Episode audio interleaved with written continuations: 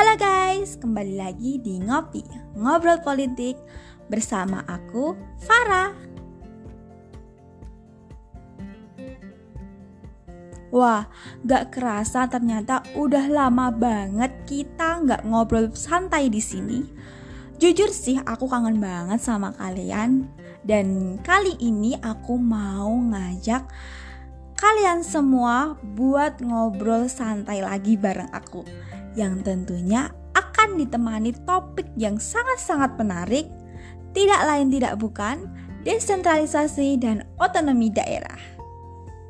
Nah, kali ini kita akan ngobrolin kurang lebih 4 poin penting nih teman-teman yang akan kita usut mulai dari pengertian desentralisasi dan tujuannya, pengertian otonomi daerah, desentralisasi asimetris, dan contoh daerahnya di Indonesia.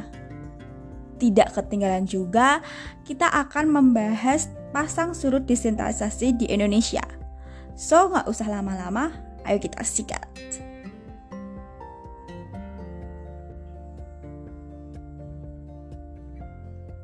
Nah, yang pertama nih teman-teman, ada desentralisasi. Mendengar kata desentralisasi, mungkin di pikiran teman-teman terbesit pertanyaan, apa sih sebenarnya desentralisasi itu? Di sini kita akan menggunakan dua definisi yang dikemukakan oleh Cima dan Rondinelli serta UU nomor 23 tahun 2014. Kalau menurut Cima dan Rondinelli sendiri, dalam bukunya yang berjudul Decentralization and Development Policy Implementation in Developing Countries, desentralisasi ini didefinisikan sebagai penyerahan perencanaan, pembuatan keputusan dan kewenangan administrasi dari pemerintah pusat pada organisasi wilayah, satuan administrasi daerah, organisasi semi otonom, pemerintah daerah, atau bahkan organisasi non-pemerintah.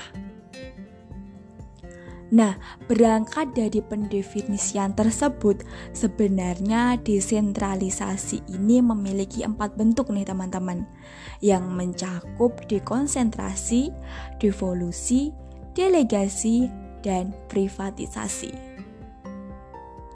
Sementara menurut UU nomor 23 tahun 2014, desentralisasi ini merupakan penyerahan urusan pemerintahan oleh pemerintah pusat kepada daerah otonom berdasarkan asas otonomi. Yang tentu aja tujuan dari desentralisasi ini untuk meningkatkan efektivitas dan efisiensi penyelenggaraan pemerintahan, serta meningkatkan partisipasi masyarakat dalam pemerintahan dan pembangunan. Nah, kalau misal desentralisasi itu penyerahan urusan pemerintahan dari pemerintah pusat dan kepada pemerintah daerah, terus bedanya sama otonomi daerah itu apa sih? Ya tentu aja ini dua hal yang berbeda ya teman-teman. Kalau desentralisasi itu konsepnya, sedangkan otonomi daerah itu wujudnya. Nah, lebih jelasnya lagi untuk merefresh ingatan teman-teman juga nih. Sebenarnya otonomi daerah ini dengan merujuk UU nomor 23 tahun 2014 juga didefinisikan sebagai hak wewenang dan kewajiban daerah otonom untuk mengatur dan mengurus sendiri urusan pemerintahan dan kepentingan masyarakat setempat dalam sistem NKRI. Yang artinya apa?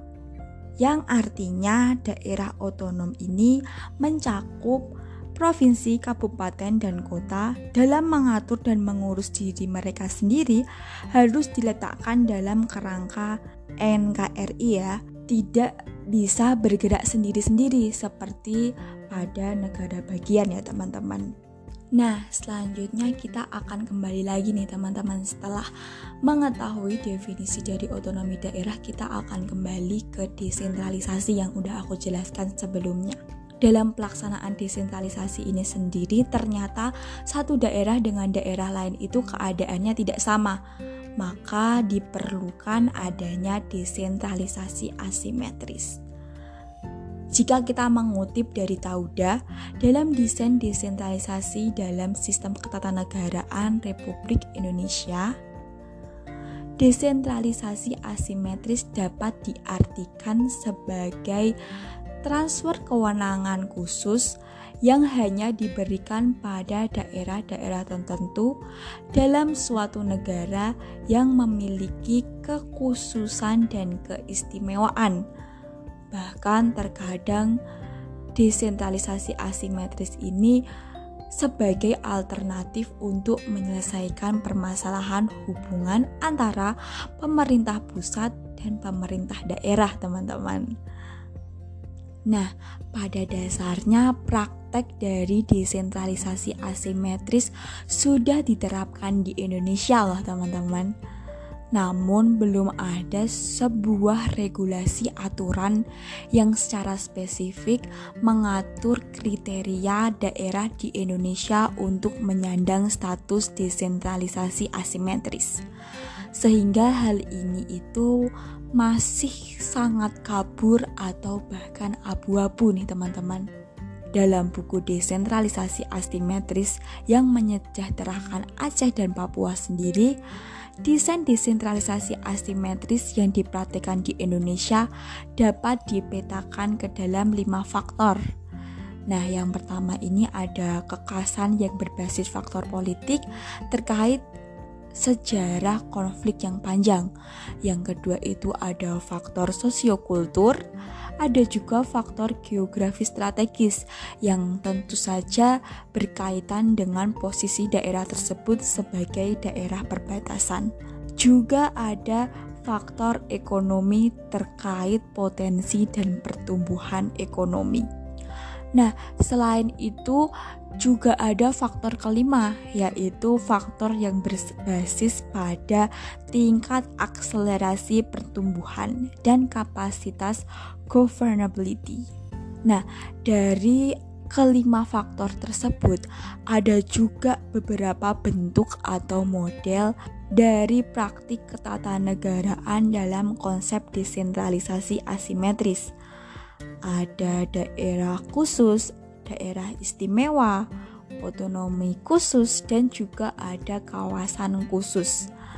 Di Indonesia sendiri, daerah yang mendapat status daerah desentralisasi ada daerah istimewa Yogyakarta, daerah khusus ibu kota Jakarta, otonomi khusus Papua dan Papua Barat, serta ada juga Aceh nih teman-teman.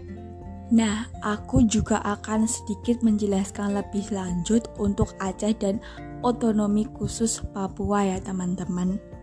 Kedua daerah tersebut ini memperoleh otonomi khusus karena kuatnya tuntutan pemisahan diri dari Indonesia dan otonomi khusus ini secara tidak langsung digunakan oleh pemerintah pusat untuk meredam konflik yang ada. Dari dua daerah tadi, Aceh dan Papua, aku akan mulai menjelaskan terlebih dahulu Aceh ya teman-teman. Nah, Aceh ini sebenarnya memperoleh otonomi khusus untuk menjalankan rumah tangganya sendiri berdasarkan UU nomor 18 tahun 2001 yang kemudian digantikan oleh UU nomor 11 tahun 2006 tentang pemerintahan Aceh yang kemudian UU ini sebagai rujukan penyelenggaraan otonomi khusus bagi Aceh pasca reformasi. Nah, selain itu, Aceh sendiri juga memiliki beberapa kekhususan. Yang paling menarik sih menurut aku berkaitan dengan keberadaan dana otonomi khusus. Bahkan di sana ada juga wali nanggro perwujudan dari pelembagaan adat di Aceh. Yang lebih menarik lagi untuk dibahas bahwa di Aceh ini sendiri memiliki hak untuk membentuk partai politik lokal. Wah, menarik banget nih Aceh ternyata nih teman-teman. Nah, bergeser dari daerah barat, kita beranjak ke daerah bagian timur Indonesia, yaitu Papua. Penyelenggaraan otonomi khusus bagi Provinsi Papua berdasarkan UU nomor 21 tahun 2001. Pemberian otonomi khusus ini salah satu upaya untuk meredam konflik yang terjadi di Papua akibat permasalahan di Papua itu sendiri belum diselesaikan atau terselesaikan dan adanya kesalahan pengambilan kebijakan dalam menyelesaikan berbagai persoalan di Papua selama ini. Jadi seperti yang udah aku jelaskan sebelumnya juga bahwa keberadaan otonomi khusus Papua ini salah satunya untuk menyelesaikan permasalahan di Papua itu sendiri oleh pemerintah pusat. Nah, lalu apa aja sih keistimewaan yang dimiliki oleh Papua? Nah, menarik banget nih untuk kita bahas keistimewaan dari Papua itu sendiri. Salah satunya terkait dengan uh, dana otonomi khusus serta yang lebih menarik lagi nih teman-teman. Dalam pemilihan gubernur dan wakil gubernur Papua itu sendiri, kandidat wajib berasal dari orang asli Papua. Hal ini memang sangat menarik ya teman-teman buat kita bahas secara lebih panjang lagi. Tapi dari dua studi kasus tadi yang udah aku jelaskan, ternyata menarik banget desentralisasi asimetris yang diterapkan di Indonesia itu sendiri. Tapi selanjutnya ada juga pertanyaan yang lebih lanjut dalam pelaksanaan desentralisasi ini. Apakah desentralisasi ini terus bertahan dari awal kemerdekaan hingga saat ini, atau malah justru mengalami pasang surut? Dengan melihat UU tentang pemerintahan daerah. Nah, kita bisa flashback ke belakang nih teman-teman. Kita tahu kalau UU tentang pemerintah daerah itu dari awal kemerdekaan sampai saat ini itu ada banyak banget ya. Mulai dari UU nomor 1 tahun 1945 sampai UU nomor 23 tahun 2014. Nah, sejarah peraturan perundang-undangan mengenai pemerintah daerah dari UU yang sudah ada nih teman-teman. Kalau kita lihat secara lebih lanjut, salah satu kajian yang dilakukan oleh Anissa Gala membenarkan kalau UU nomor 1 tahun 1945 ini cenderung desentralisasi dengan memberi ruang kepada daerah untuk mengatur urusannya sendiri yang kemudian diikuti oleh UU nomor 22 tahun 1948 UU nomor 1 tahun 1957 dan UU nomor 18 tahun 1965. Nah, kegagalan Orde Lama membuat Orde Baru mengubah nuansa desentralisasi ke sentralisasi kontrol pemerintah pusat pun semakin menguat di Orde Baru yang berlangsung cukup lama dan terinstitusi dengan cukup kuat. Walaupun hanya ada satu undang-undang yang ekstrim sentralisasi, tetapi waktunya cukup lama dalam UU nomor 5 tahun 1974. Nah, tapi keadaan ini pun kembali berubah setelah tahun 1999. Keadaan berbalik dari ekstrim sentralisasi menjadi ekstrim desentralisasi UU nomor 32 tahun 2004 kembali memperdalam proses desentralisasi. Namun akhir-akhir ini pelan-pelan terdapat proses resentralisasi jika dilihat dari UU nomor 28 tahun 2009 dan UU nomor 23 tahun 2014. Ternyata nih teman-teman desentralisasi di Indonesia ini sendiri mulai awal kemerdekaan sampai saat ini mengalami pasang surut yang kalau diilustrasikan sih kayak yoyo ya. Orde lama desentralisasi yang kemudian pada masa Orde Baru itu sangat sentralisasi kemudian pasca Orde Baru itu menjadi desentralisasi yang saat ini pelan-pelan menuju resentralisasi nih teman-teman. ada semacam tarik ulur atau naik turun kebijakan desentralisasi. Nah, kalau begitu sebenarnya ada persoalan apa yang muncul dari kebijakan desentralisasi ini? Tentu saja di dalamnya ada dilema nih teman-teman antara pemerintah pusat dan pemerintah daerah terkait dengan kontrol dan kemandirian. Pemerintah pusat ingin tetap mengontrol pemerintah daerah terhadap kewenangan yang diberikan kepada pemerintah daerah dalam mengatur urusan-urusan yang sudah diserahkan. Jadi seakan-akan itu pemerintah pusat ingin sekali dilekati atas kontrol kewenangan yang sudah ada di tangan pemerintah daerah sebenarnya. Tapi di sisi lain, pemerintah daerah ini ingin sesedikit mungkin untuk dikontrol dan menikmati kemandirian serta keleluasaannya dalam mengelola urusan rumah tangganya.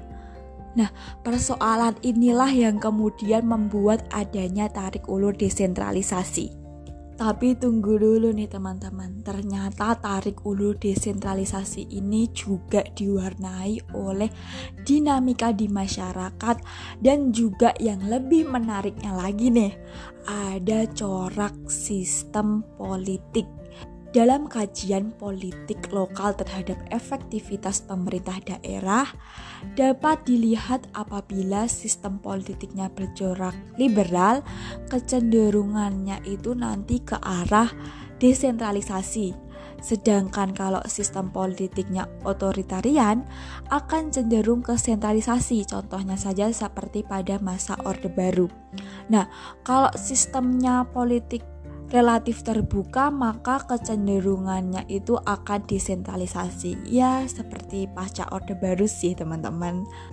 Tapi teman-teman yang perlu digarisbawahi sebenarnya adalah apabila ada permasalahan dalam konsep sentralisasi yang diadopsi maka jawabannya atau solusi yang diberikan pasti menjurus kepada desentralisasi dan begitu sebaliknya kalau dalam pelaksanaannya terdapat permasalahan dengan desentralisasi, maka nanti jawaban atau solusinya itu akan terkait dengan sentralisasi. Nah, seperti aja contohnya pada masa Orde Baru nih teman-teman. Yang kita ketahui kalau pada masa ini dianggap terlalu sentralistik dengan adanya persoalan terkait otoritarianisme maka jawaban kuat mengubah sistemnya ya menjadi desentralisasi nih teman-teman. Nah, kalau semisal orde baru sentralisasi maka jawabannya desentralisasi. Hal ini juga sama pada masa reformasi yang dinilai terlalu kebablasan sih kalau bahasa Jawanya ya teman-teman. Maka pemerintah itu akan disarankan untuk menarik pada sistem ke sentralisasi. Jadi reformasi yang awalnya desentralisasi ada permasalahan, jadi nanti jawabannya itu akan kembali ke sentralisasi nih teman-teman. Jadi itu seakan-akan kita hanya berputar dengan dua hal yang sama dan dengan jawaban yang sama tetapi dalam konteks yang berbeda. Namun lagi-lagi perlu ditekankan bahwa perjalanan panjang Indonesia telah mengantarkannya pada pasang surut desentralisasi. Mulai dari desentralisasi di awal kemerdekaan ke sentralisasi Orde Baru dan kembali ke desentralisasi pada masa reformasi yang kini perlahan ke arah resentralisasi. Perlu diingat juga bahwa desentralisasi di awal kemerdekaan dengan desentralisasi di masa reformasi ini tentu saja dua hal yang berbeda karena berada dalam konteks yang berbeda juga nih teman-teman. Nah, gimana nih teman-teman? Obrolan panjang ini benar-benar menarik buat dilihat lebih jauh lagi. Dan uh, menurut aku cukup memberi insight baru kepada teman-teman mulai dari definisi desentralisasi, otonomi daerah, desentralisasi asimetris, sampai menyentuh pada pasang surut desentralisasi yang diterapkan di Indonesia. Mungkin melalui podcast ini juga ya teman-teman dapat menjawab pertanyaan-pertanyaan yang selama ini belum terjawab atau masih tersimpan di benak teman-teman semua. Asik. Oke, okay, kalau gitu, last but not least, makasih guys udah ngobrol bareng aku. Tungguin terus podcast dari aku, stay tune di Ngopi. Ngobrol politik pasti asik. Sampai jumpa.